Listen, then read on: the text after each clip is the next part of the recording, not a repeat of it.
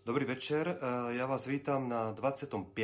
pokračovaní našich rozpráv a o slobodnom trhu. Teraz trošku tak netradične a malo kedy sa mi to, neviem, či sa mi to už vôbec stalo, táto, táto vec, že som sa v ďalší útorok vrátil k minulému útorku a k nejakým takým veciam, ktoré potrebujem dorozprávať, dovysvetľovať.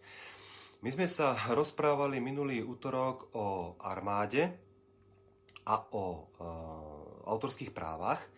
A napriek tomu, že minulé, minulá rozpráva bola, eh, bola najmenej divákov mala, tak napriek tomu eh, na ňu boli najviac otázok. A eh, bolo to veľmi príjemné, boli otázky nielen pod, pod samotným videom, ale aj prichádzali aj cez, cez súkromné správy. A bolo také pre mňa oživujúce, pretože tam naozaj prichádzajú otázky, ktoré e, bolo potrebné dovysvetľovať a dokonca tam prišli otázky alebo také podnety a upozornenia, že som na niečo zabudol. Takže my sa teraz vrátime na minulý útorok a troška si prejdeme znova autorské práva a niečo si dopovieme ešte o armáde. Autorské práva e, tam možno vzniklo taký, také nedorozumenie, lebo a, tam sme sa moc, moc začali zaoberať tými, tými autorskými alebo tými t- právami toho tvorcu, čo tá píše romány alebo, alebo točí filmy. Ale treba povedať, že autorské práva patria do veľkej množiny tzv. intellectual property, to znamená IP, skrátene, a tam patria aj patenty, licencie, no, technické vylepšenia, e, umelecké diela a tak ďalej. Takže to je velikánsky balík, ktoré sa to volá Intellectual Property a vlastne toho, ten balík sa týka toho, toho všetkého. Ja napriek tomu, že, že teda som už hovoril o tom niekoľkokrát, tak práve preto, že vznikali otázky, ktoré sa bavili o tom autorskom zákone, o tom IP, alebo tej intellectual property, tomu intelektuálnom vlastníctvu, tak ja budem musieť zopakovať veľmi rýchlo podstatu slobodného trhu, alebo teda takú tie, také tie základné princípy. A hlavne sa musím dotknúť znova, ja som vás tedy upozornil, keď som o tom rozprával, že dávajte veľký pozor pri subjektívnej teórii hodnoty, pretože to je veľmi, veľmi dôležité a to veľmi súvisia s tým slobodným trhom. Subjektívna teória hodnoty hovorí o tom, že každý človek má svoje vlastné hodnoty. A tie hodnoty vlastne uh, sú, není porovnateľné s inými ľuďmi, tzv. nemožnosť interpersonálneho porovnávania. Prečo to stále opakujem? Prečo je to veľmi dôležité? Slobodný trh má nejaké svoje pravidlá. Je to nejaký veľký balík, ktorý má pravidla slobodného trhu a bohužiaľ, alebo chvála Bohu, to už neviem, ako chcete to nazvať, je, e, sú pravidla, alebo vstup do slobodného trhu je niečo také, alebo teda vstup do slobodného trhu filozoficky je čierno-biely. Je to áno, nie. Je to niečo, keď sa povie, že žena je tehotná, tak bude tehotná, alebo tehotná nie je. Nemôžeme povedať, že troška tehotná. My teda pravidla slobodného trhu musíme vziať celé. Pokiaľ nás to baví, pokiaľ chceme slobodný trh budovať, musíme vziať celé. Nemôžeme sa pozerať na to tak, že OK, mne sa slobodný trh páči, tá filozofia, s výnimkou tohto jedného, tohto jedne, tejto jednej veci, s tým nesúhlasím a teda tam urobíme výnimku. Problém toho celého systému je v tom, alebo toho celého rozmýšľania je v tom, že ako náhle urobíme na niečo výnimku, vzniká tzv. precedens. To znamená, že keď ja poviem, že slobodný trh a jeho pravidla sa mi páčia, s výnimkou povedzme uh, sú, uh, intelektuálneho vlastníctva, tak možno niekto iný, čo so mnou vôjde do slobodného trhu, povie, mne sa slobodný trh páči s výnimkou uh, povolenia interrupcií ženám.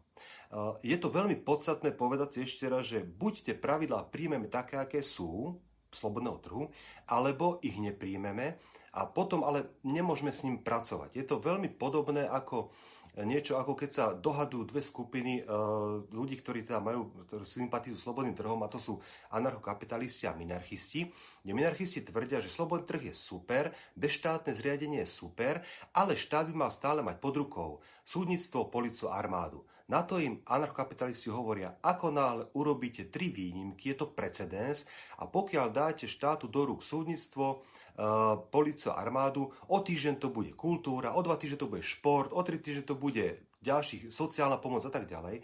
Takže buď teda si beriete ten, tú teóriu slobodného trhu ako takú ako globálne, alebo nie. A prečo, prečo to takýto dlhý úvod?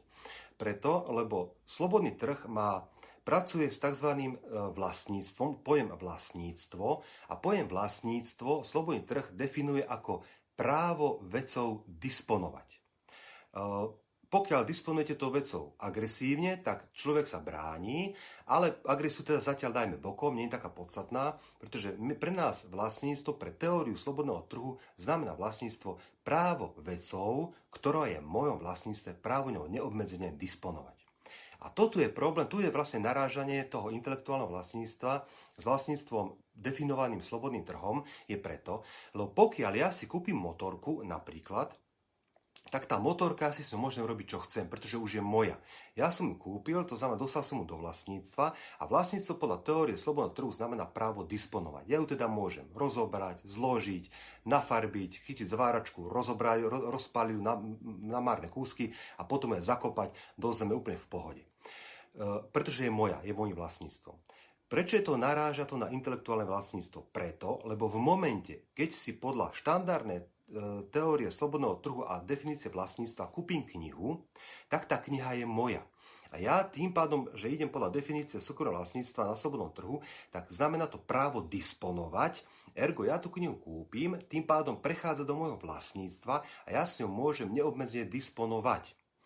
Môžem ju spáliť, môžem hodiť do vody, môžem ju roztrhať, môžem ju roztriať, ale môžem ju aj odpísať, vytlačiť a predávať pretože je moja. V momente, v prípade, že by sme narazili na intelektuálne vlastníctvo, znamená, že moje vlastníctvo dané veci je obmedzené tým, že ju nemôžem, nemôžem prepísať, vytlačiť a rozdávať.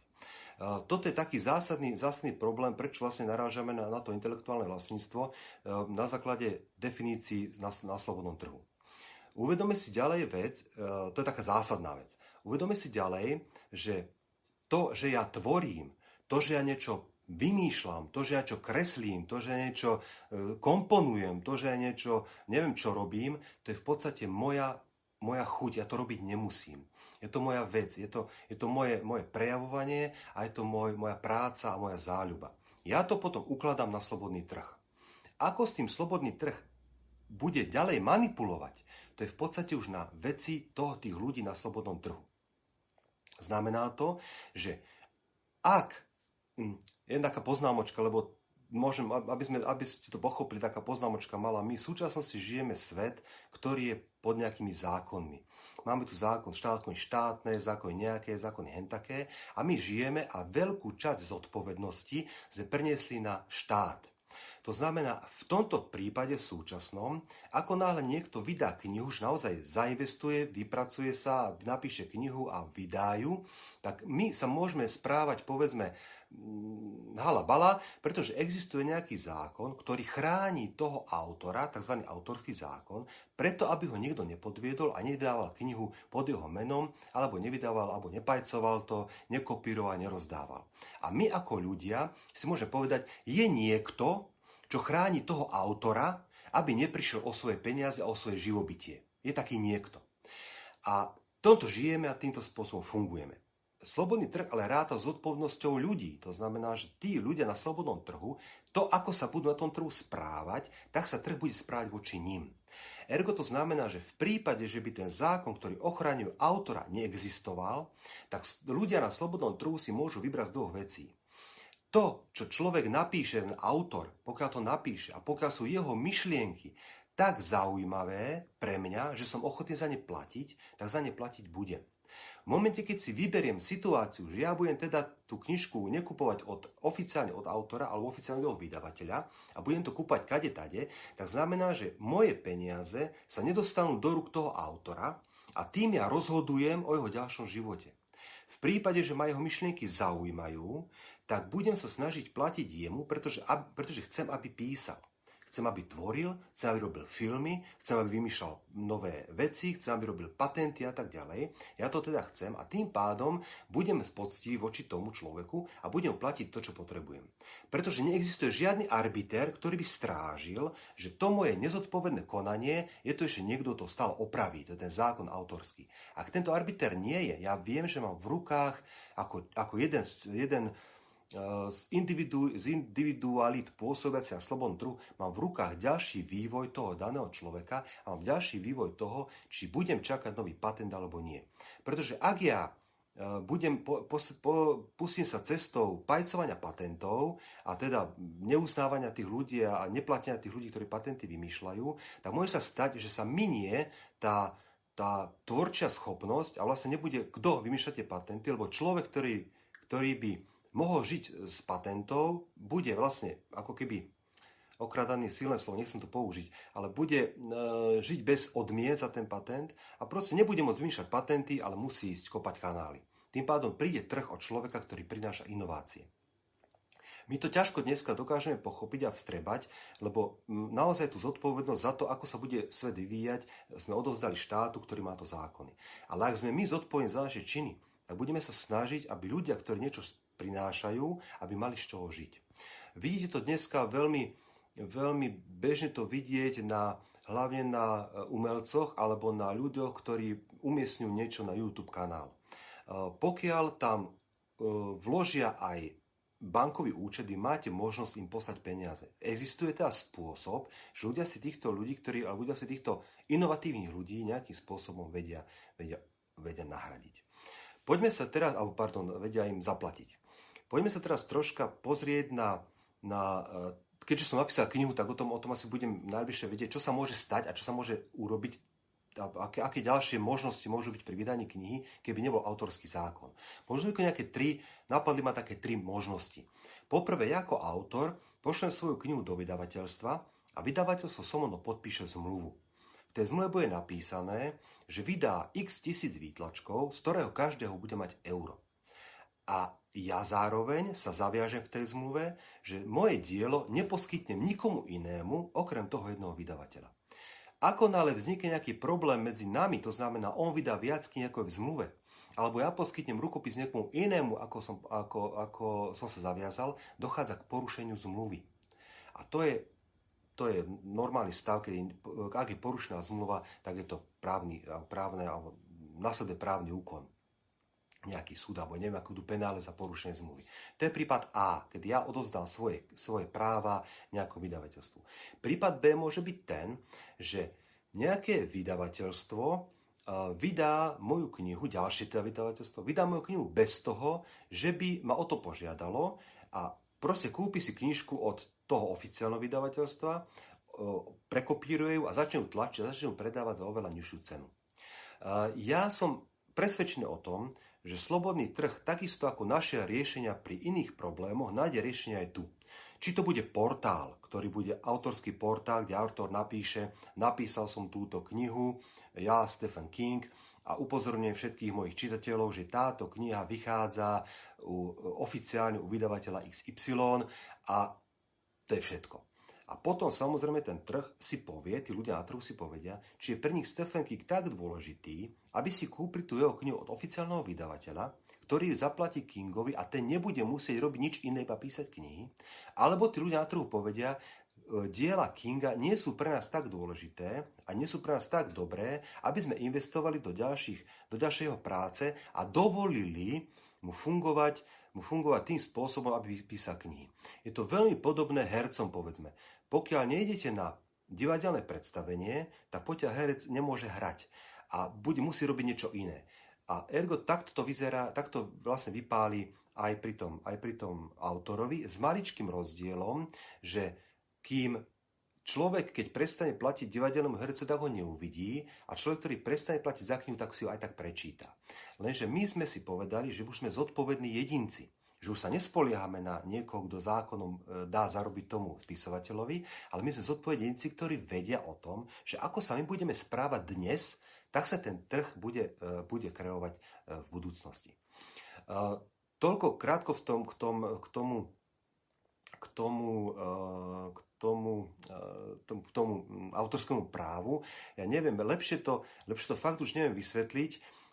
Rád by som rád by som, možno keď nejaké otázky sa, ja, ja v tomto momente som prišiel na hranicu svojho, svojej schopnosti vysvetliť, o čom autorské práva sú. Ešte možno by som povedal takú, takú, veľmi, takú veľmi rýchlu vec a to je, e, veľmi často sa, sa uh, zamieňa um, porušenie autorských práv a plagiátorstvo. Je to skoro, skoro sa hovorí, že to je ako keby súbežný, súbežný problém. Alebo ten istý problém. Plagiátorstvo je, je opajcovanie nejakého, nejakej časti e, diela bez uvedenia autora a porušenie autorských práv je vlastne vydanie e, diela e, bez súhlasu autora. To znamená, keby som ja dneska vydal knižku Sústrove Gulag, e, bez toho, že by som kúpil právo od vydavateľa, ktorý ho má od Solženicina, tak nie som plagiátor, ale v súčasnom zákone som ako keby porušujem autorské práva. Ja, sa, ja možno poviem poslednú vec k tým autorským právam, zopakujem to, čo som povedal minulý útorok. Autorské práva mm, sú problém v tom, že človeku, ktorému, ktorému opajcujete, opajcujete knihu, okopírujete knihu, tak jemu tá kniha nechýba. On stále má. Stále máte myšlienky, či je to alebo patent. Ak zoberiete niekomu z trezora patent, ono stále má to nie je niečo, nie je to niečo fyzické, keď niekomu zoberiete bicykel, už ho nemá, keď niekomu zoberiete patent, stále ho má, tá výmysel, nejaký ten, nejaký ten, nejaký ten, ten duševný, duševný, duševný produkt. Ešte je tam jedna veľmi dôležitá vec povedať, aby sme si uvedomili, že tak ako všetko funguje na subjektívnej teórii hodnoty, tak aj toto funguje na subjektívnej teórii hodnoty. Predstavte si situáciu, kedy, kedy máte os uh, od nula po nekonečno a na ľavej časti osy máte súdny spor e, výrobcu A, ktorý sa súdi s výrobcom S o rádius zakrivenia rohov mobilných telefónov. Toto je skutočný proces, ten naozaj bol. A tu vpravo, a úplne vpravo máte povedzme, ak niekto okopíruje knihu a vydajú e, bez povolenia autora. A dneska, keď sa spýtam desiatich ľudí, tak z 9, 9 z nich mi povie, že súdny proces vydavateľa, eh, pardon, vydavateľa, výrobcu telefónov A s výrobcom telefónov S o rádiu zakrývania rohov je zvrhlosť. To je zvrhlosť.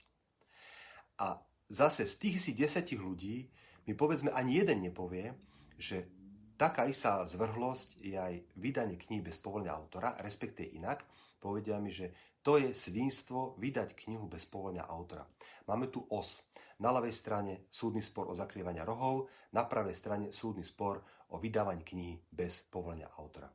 Mohli by ste mi povedať, alebo keby som tých 10 ľudí opýtal, na tejto, na tejto úsečke od zvrhlosti po chápem to, kde je ten bod, pre, pri ktorom sa to láme, od ktorého bodu je to chápem a do ktorého bodu je to zvrhlosť.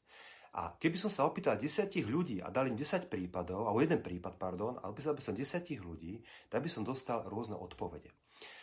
To znamená, že nie je možné ani určiť objektívne, od kde začína ten, ten bod, kedy sa už OK, chápem to, a keď je to zvrhlosť. A je to presne zase založené na tom, čo som povedal na začiatku, na subjektívnej teórii hodnot. Možno jeden človek povie, že správny proces o zablení rohov. Možno aj taký jeden sa nájde. A možno sa nájde aj taký jeden, ktorý povie vydávať knihu bez povolenia autora v pohode. A my vlastne nevieme povedať, kde na, tom, kde na, tom, na tej úsečke je to, kde sa to celé láme, odkedy je to v pohode ten súdny proces a dokedy ten súdny proces je zvrhlosť. Odhľadnúť od toho, že znova zopakujem, v prípade akéhokoľvek v úvodzovkách ukradnutia e, intelektuálneho vlastníctva by majiteľ toho vlastníctva o nič neprichádza. Povedal som to aj minulý útorok, zopakujem to radšej aj teraz. Predstavme si teda ešte raz, že moja, moju knihu ja dám vydavateľovi nejakému, ak moju knihu predával. On ju predáva a medzi tým si ju niekto okopíruje a začne vydávať e, e, iným, iným kanálom. A tam samozrejme ja prichádzam o zisk ako autor. A teraz ja prídem na súd a poviem, vážený súd, ja som vydával, ja som napísal knihu, od tohto autora, od tohto vydavateľa dostávam euro za knihu, od tohto druhého vydavateľa nedostávam nič. Ja prichádzam o zisk a chcem, udávam toho vydavateľa B, toho neautorizovaného, aby mi zaplatil ušlý zisk. Problém je dokázať, že človek, ktorý si kúpil moju knihu od neautorizovaného vydavateľa, by si ju kúpil od autorizovaného, keby ten neautorizovaný nebol. My teda reálne nevieme určiť hodnotu škody alebo výšku škody, pretože nevieme povedať, že ten, čo si kúpil kópiu, kúpil by si originál, keby kópia nebola. A na túto, na túto otázku neexistuje odpoveď. Ja som vyčerpal všetko, čo som dokázal povedať, opakujem to znova, o autorskom práve, o intellectual property. Moje vysvetľovacie schopnosti už nedosahujú ďalej. Pokiaľ stále so mnou nesúhlasíte, je to OK, je to v poriadku, že nesúhlasíte, je to samozrejme váš názor. Ja som zástancom toho, že intelektuálne vlastníctvo nie je štátnym vlastníctvom práve kvôli tomu, že tieto dva um, systémy alebo dva, dva tie tá, tábory, dva tie, proste dva tie deť vlastníctva stoja v protiklade. Pokiaľ vlastníctvo definované ako právo disponovať, nemôže byť vlastníctvo kniha. Tým pádom, ak som to vysvetloval predtým, alebo film, čokoľvek iné. Lebo strácam právo disponovať. OK, uzavrel som teda, teda um, autorské právo alebo intellectual property, opakujem tretíkrát, nie som schopný, nie som schopný to vysvetliť lepšie. Pokiaľ niekto potrebujete, môžeme nájsť príklad do desiatky, ale ja už som skončil, neviem to lepšie podať ani vysvetliť. Keď sme ďalej nesúhlasíte, OK, je to vaša vec. Uh, prichádzam teraz do druhej časti, troška s dotknem armády, lebo aj tá som dostal nádherné, nádherné podnety, pekné podnety. A uh, jeden z tých podnetov bolo, zabudol som, veľmi som zabudol na domobranu. Ja sa to ospravedlňujem minulý útorok. Bavím sa o tom, že isto je tá slobodná spoločnosť, ktorá teda žije si slobodným životom a nie je to tá štát a napadne ho nejaký iný štát. Nebudem opakovať, čo som hovoril minulý útorok.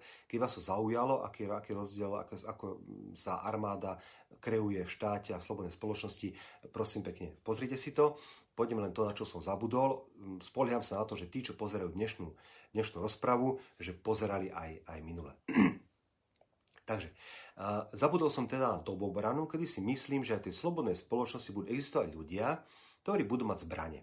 Podľa všetkého ich budú mať kvalitnejšie, lebo slobodný trh e, je e, efektívnejší a tá technológia bude lepšia.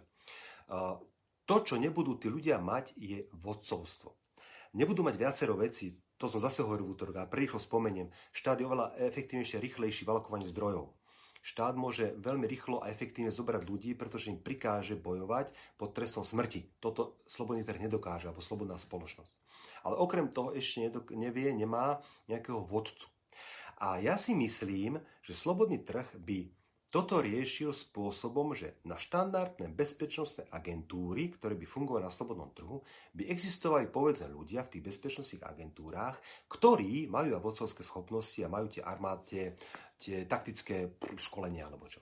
Ergo, keby napadol nejaký štát, slobodný trh alebo slobodné územie, tak podľa všetkoho vznikla nejaký, nejaká mobilizácia, kde by ale prišli, to je zase nevýhoda slobodné, slobodnej spoločnosti, kde prišli iba tí ľudia, ktorí obraňovať tú svoju slobodnú spoločnosť chcú, aby nebolo žiadne donúcovacie možnosti a povedali by, OK, dneska o pol siedmej sa všetci stretneme na na Svetoplukovom námestí v Nitre. A tam by všetci dorazili s tými zbráňami, tí slobodní ľudia, ktorí by chceli brániť to územie a tam by teda predstavila, predstavila bezpečnostná agentúra, predstavila ľudí, ktorí by boli povedzme zdatní v taktických bojoch a tí by si prebrali velenie. Je aj možné, že predtým by sa by boli nejaké cvičenia. To sú všetko veci, ktoré slobodný trh určite vie, vie, vie nejakým spôsobom nahradiť. Uh, takže na domobranu som zabudol, hovorím, domobrana by teoreticky mohla v slobodnej spoločnosti byť. Na čo som ešte zabudol, čo bolo veľmi dôležité pripomenúť, je spôsob dobíjania alebo spôsob vojny štát versus štát a vojna štát versus slobodné územie. Uvedome si jednu vec. Štát je štrukturovaná spoločnosť. Je tam nejaká armáda, ktorá má svojho prezidenta ako vrchného veliteľa zbrojných síl, má nejakého armádneho generála, má nejakého náčelníka generála štábu, tým majú ďalších vojačikov pod sebou, až úplne na toho posledného vojačika a je to štruktúra. Takisto policia je štrukturovaná. Je tam nejaký minister vnútra, je tam nejaký policajný prezident, sú tam nejakí e, šéfovia okresných úradov a tak ďalej, policajného zboru, až na toho malého policajtka, ktorý beha po Slovensku a mm, snaží sa pomáhať ľuďom. No, e, dobre, snaží sa pomáhať ľuďom.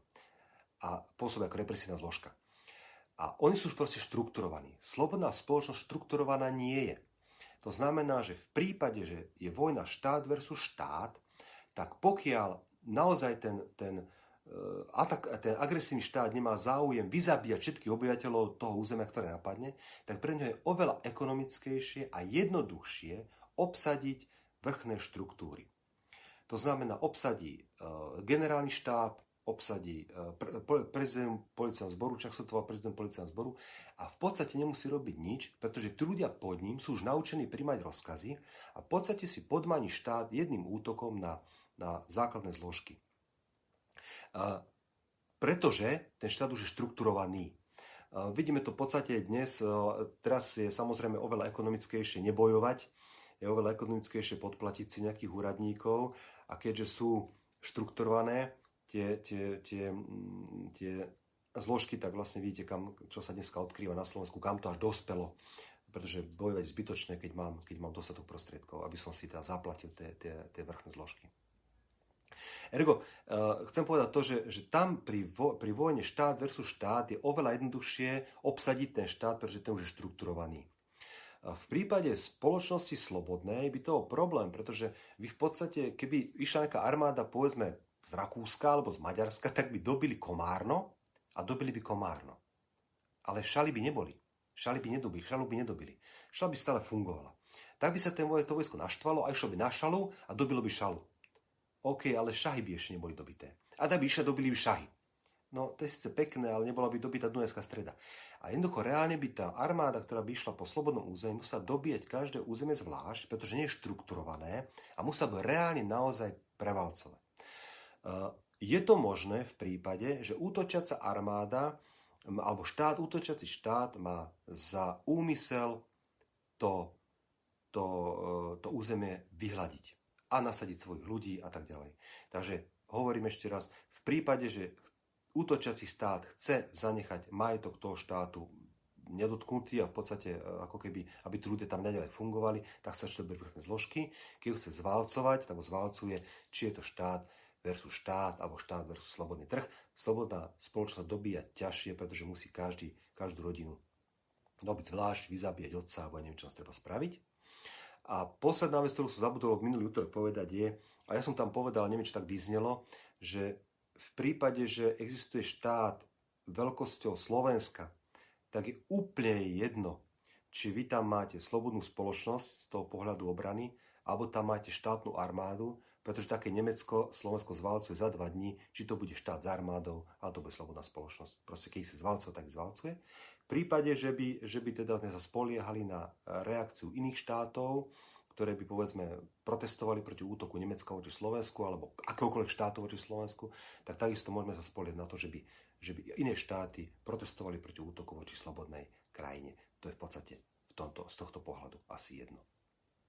Uh, Ďalšia vec, ktorú som, ktorú som dostal ako podnet, bolo od mojej priateľky Zuzky a Slovákovej, ktorá sa spýtala, či si myslím, že na slobodnom trhu by vznikali bezpečnostné agentúry, tzv.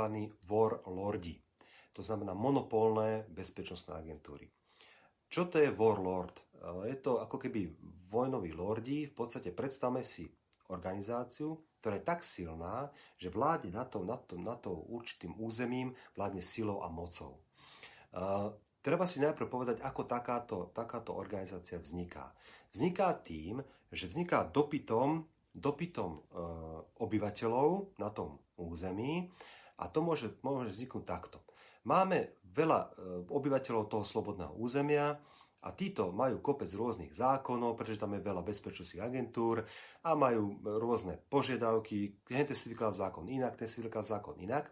A tak, ako vznikali bankomatové karty, to je zaujímavé pre tých, čo nepozerali moje predchádzajúce e, rozpravy, možno neviete, bankomatové karty, rozmer bankomatových kariet nie je normovaný.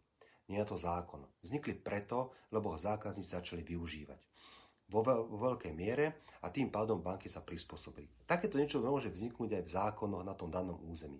Ľudia budú hľadať pohodlné riešenia. Ergo tým pádom budú sa snažiť inklinovať k jednej bezpečnostnej agentúre, aby mali všetci pokoj a nemuseli riešiť nejaké medzi, medzi, bezpeč, medzi agentúrne problémy. To hovorím, to modelujem. Ja si myslím, že tak nebude, ale modelujem. Že takto to môže vzniknúť. A teda predstavme si, že o niekoľko rokov nenásilne vznikne agentúra, ktorá bude jediná na tom, na tom trhu. A v tom momente môže niekomu skrsnúť v hlave, že ja teraz začnem tých ľudí vydierať a ja neviem, čo, čo s nimi robiť. Najväčší fór je v tom, že, že kritiku takéhoto warlorda vznášajú ľudia, ktorí sú sympatizanti štátu. Je to vtipné v tom, že sympatizant štátneho zriadenia doši, sympatizant štátneho zriadenia e, e, kritizuje, kritizuje mm, sympatizanta slobodného trhu, čo keď ti tam vznikne warlord. Lenže ten warlord je dnes. Je tu dnes jedna armáda, jedna policia, jedna, jedna zastrešenie silové zložky a jeden vrchný veliteľ, vrchný veliteľ ozbrojených síl. Je to v podstate, dneska tu máme Warlorda. Napriek tomu, že ho tu máme, tak väčšina ľudí to ani nevníma. OK, sú tu, je sú monopol, eh, ale nemám pocit, že by nás streli po uliciach. A tým, preto nie je ani, ani logické predpokladať, že aby vznikol nejaký warlord na tom slobodnom trhu, že by teraz začal strieľať ľudí po uliciach. Aký je ešte rozdiel medzi, medzi súkromným warlordom a medzi súkrom medzi štáv, samotným, samotným e, štátnym, povedzme, tým, tým monopol, to monopolnou mocou? Je v tom, že súkromná bezpečnostná agentúra všetko, čo získa od ľudí, je ich majetkom. A z toho ich majetkom potom platí služby, ktoré, ktoré platia teda bezpečnosť tým, tým, tým obyvateľom. Ergo každý jeden výdav, výdavok znižuje majetok toho majiteľa bezpečnostnej agentúry pretože majiteľ tej bezpečnostnej agentúry. V štáte nie je majiteľ nikto štátu. To znamená, že pokiaľ ja som prezident štátu, alebo teda nejaká, nejaký úrad, ktorý má na to právomoci, a niekde je nejaký konflikt a proste tam vypálim 4 rakety, každú za pol milióna euro, za 2 milióny euro No a čo? Vypálim, alebo sa, urobím sa teraz alfasamcom, dokázal som vypáliť na nejakú krajinu 4 rakety v hodnote 2, 2 miliardy e, euro, no a ani sa nedie, pretože to nie je môj majetok. V prípade, že som majiteľ bezpečnostnej agentúry, tak si ek dávam pozor, akým spôsobom hospodárim so svojím majetkom a predtým, ako vôbec vypálim nejaké 4 rakety, tak si najprv poviem, či je to ekonomické. Pretože o tom, o to, o, prichádzam o tie 4 rakety a prichádzam nejakým spôsobom. Ako, ako majiteľ prichádzam o čas svojho majetku. Keď sa vrátim k tomu, k tomu štátu, tak neexistuje dôkaz, žiadny dôkaz ani, asi ťažko by sme hľadali, ale neexistuje ani len teoretický predpoklad, prečo by súkromný warlord mal byť nebezpečnejší ako štátna armáda. Nie je, taká, nie je taká, taký predpoklad není. A čo je veľmi dôležité si uvedomiť, že akýkoľvek konflikt je strašne drahý. V podstate, e, kto rieši situáciu konfliktom, prichádza o ekonomické výhody spolupráce. A každý konflikt je veľmi, veľmi drahý. A oveľa drahší ako dobrovoľná spolupráca. E, skúsme si ešte povedať, že ten Warlord, ako na tom slobodnom trhu, by bol jedna bezpečnostná agentúra, a teda e, bola by monopolná alebo dominantná, voláme to dominantná, v oblasti poskytovania bezpečnosti. Kto ju ešte môže strážiť? túto bezpečnostnú agentúru. Predpokladajme teda, že tá bezpečnostná agentúra je tak silná, že sa nikomu neoplatí vytvárať konkurenciu a je tak silná, že ľudia nebudú ochotní, nebudú ochotní, budú sa báť neplatiť tej bezpečnostnej agentúre. Povedzme, ona príde a povie, áno, ja chcem od teba zaplatiť, aby si mi zaplatil poplatky, a keď nezaplatíš, tak to zbijeme, alebo neviem, čo spravíme s tebou. A každý, kto by chcel založiť konkurenčnú agentúru, tak každého toho zbijeme tiež, alebo zastrelíme. A tým pádom si poviete, OK, ja nemám inú šancu a tým pádom som ako vybavený, som rukojeníkom bezpečnostnej agentúry a v tomto momente slobodný trh zlyhal. Prečo nezlyhal, povieme si na budúce, ale povedzme, že zlyhal, že není schopný ubraniť toho človeka voči svoj vôli bezpečnostnej agentúry. Lenže tá bezpečnostná agentúra pra, pracuje iba v oblasti poskytovania bezpečnosti. A prichádzajú na stav tzv. druhotné tlaky. Alebo podružné tlaky. Druhotné tlaky. Predstavme si, že naozaj táto bezpečnostná agentúra je naozaj povedzme zlá. Nie dôvod si predpokladať, že by mala byť, ale povedzme, že je. Namodelujme si prípad, že naozaj je to proste zvrhlá v momente, keby naozaj prekonala v tých ľuďoch ten pocit, že ja som naozaj obeťou tejto bezpečnostnej agentúry, tak je tam ďalších desiatky možností, ako tú bezpečnostnú agentúru naučiť správať sa slušne. A to je tým druhotným tlakom. Ja môžem napríklad, ako ľudia na tom trhu, môžu napríklad zistiť si, ktorých bankách má účet bezpečnostná agentúra a z tých bank posťahovať peniaze zo svojich vlastných súkromných účtov a môže ich vložiť do banky, ktorá nevedie účet bezpečnostnej agentúry. Toto, ako náhle toto na trhu sa začne diať, tak banka, ktorá nevedie účet tejto zlej bezpečnostnej agentúry, získava konkurenčnú výhodu oproti iným bankám. A iné banky sa budú snažiť práve, aby túto konkurenčnú výhodu vyrovnali, tak budú sa snažiť odvolávať vedenie účtu bezpečnosti, zlej bezpečnostnej agentúry. Pretože ľudia sa rozhodli, že tá bezpečnostná agentúra je natoľko ničí, že musia im, musia im ukázať, že s tým nesúhlasia a keďže to nemôžu ukázať priamo, priamým odporom, tak to ukážu cez, takto cez, cez povedzme banky. Ďalšia možnosť môže byť to isté. Keďže na trhu stále pôsobí monopol iba v tej oblasti bezpečnosti, tak je tam, je tam voľný trh alebo slobodný trh v oblasti energetiky. Môžu takisto ľudia povedať si, alebo na slovom trhu si ľudia povedať, nezabúdajte, sú zodpovední za svoje vlastné činy. Takže môžu si povedať, OK, táto bezpečnostná agentúra, to sú veľmi zlí ľudia, už nevieme proti nim bojovať, lebo majú v rukách všetku moc, ale minimálne, čo môže spraviť je, že stiahneme svoje, stiahneme platenie za služby uh, do energetických spoločností, do tých, ktoré dodávajú energiu tejto bezpečnostnej agentúre. To znamená, ja napríklad nesúhlasím s tou bezpečnostnou agentúrou, tak prehlásim svoje plynové a elektrické spotrebiče z uh, jednej spoločnosti, ktorá, ktorá poskytuje službu aj tejto agentúre, presúhlasím do inej. V tom momente získava táto iná energetická spoločnosť konkurenčnú výhodu na trhu a môže získavať ďalej klientov a tak ďalej. To znamená, existuje tzv. podružný tlak. Neviem, čo by sa dialo ďalej tak vôbec neviem, možno by sa, možno by agentúra zistila, že do Parma už je nikto nechce viesť účty, tak musí preniesť účty do zahraničia, zase nikto nechce energiu, musí a tak ďalej. Neviem, čo by sa dialo. V každom prípade existuje spôsob, ako sa proti tomuto brániť a využiť taký ten, ja som to nazval, že podružný tlak. V prípade, že by už na tom trhu nebolo ani len dodávanie energie e, voľnotržné a ani banky voľnotržné, tak by sme začali hovoriť o štáte. A tá sme v takej takom, takej zlej situácii, ako sme dnes. A, a toto je, tá, tá, tá, skončil som aj armádu, mám tu jednu otázku, ja si prečítam. Ne, uh, Vládko Tomášovič sa pýta, a nefungoval by skôr tlak masy? O tomto som hovoril, v podstate uh, tá masa tých, otázku, ja som teraz hovoril, predpokladal som, že tá agentúra je tak silná, že sa nikto neodváži vytvoriť konkurenčnú. A ľudia sa neodváži neplatiť. V, ka- v každom prípade musím zopakovať, že, že vytvoriť spoločnosť, ktorá bude držať ľudí v strachu, aby, aby platili a spoločnosť, ktorá bude držať konkurentov, aby nezakladali konkurenčné firmy, je tak ekonomicky nákladné a tak drahé, že to vôbec ani predstaviť, že by to niekto robil ako súkromná spoločnosť. Uh, ale namodelovali sme si to, že čo keď sa toto stane, čo keď sa to stane. Ale reálne si to vôbec na voľnom trhu vôbec ani neviem predstaviť.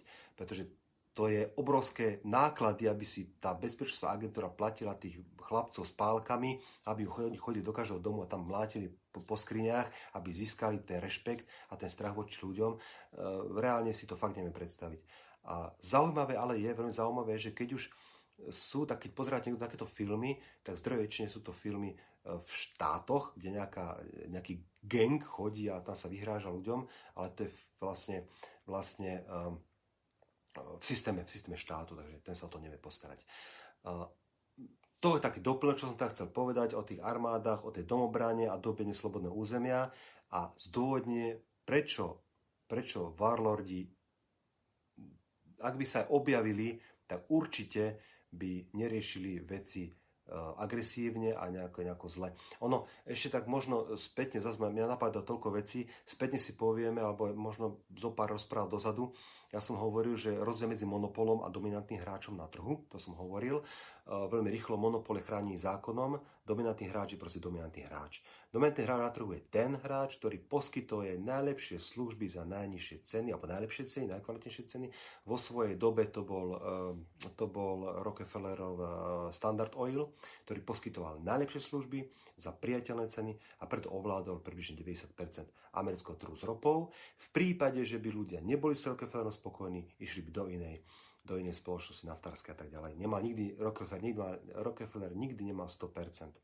Dokonca boli vtipné situácie, kedy, kedy eh, keď on skúpil keď Rockefeller skúpil nejakú firmičku malú na ťažbu ropy, tak majiteľ tej firmy o týždeň založil novú a predá mu znova o rok. E, alebo keď, keď Rockefeller chcel dobiť nejaký čas trhu a tam dal dumpingové ceny na, na, teda, na palivá, tak ľudia tam kupovali, tak tí špekulanti kupovali tam a chodili a vozili to a predávali to do, do, do krajín, kde teda neboli dumpingové ceny. Uh, o Rockefellerovi môžeme venovať jemu celú rozpravu, bol to obrovský, úžasný obchodník a jeho víťazstvo bolo v tom, že mal kompletne všetko. Od ťažby cez transport, cez spracovanie, cez výrobu, cez transport zase do benzíniek. Proste mal to celý ten reťazec mal urobený a navyše ponúkal naozaj služby na najvyššej úrovni ľuďom, ktorí mu boli ochotní za to platiť. A toto je dominantný hráč na trhu.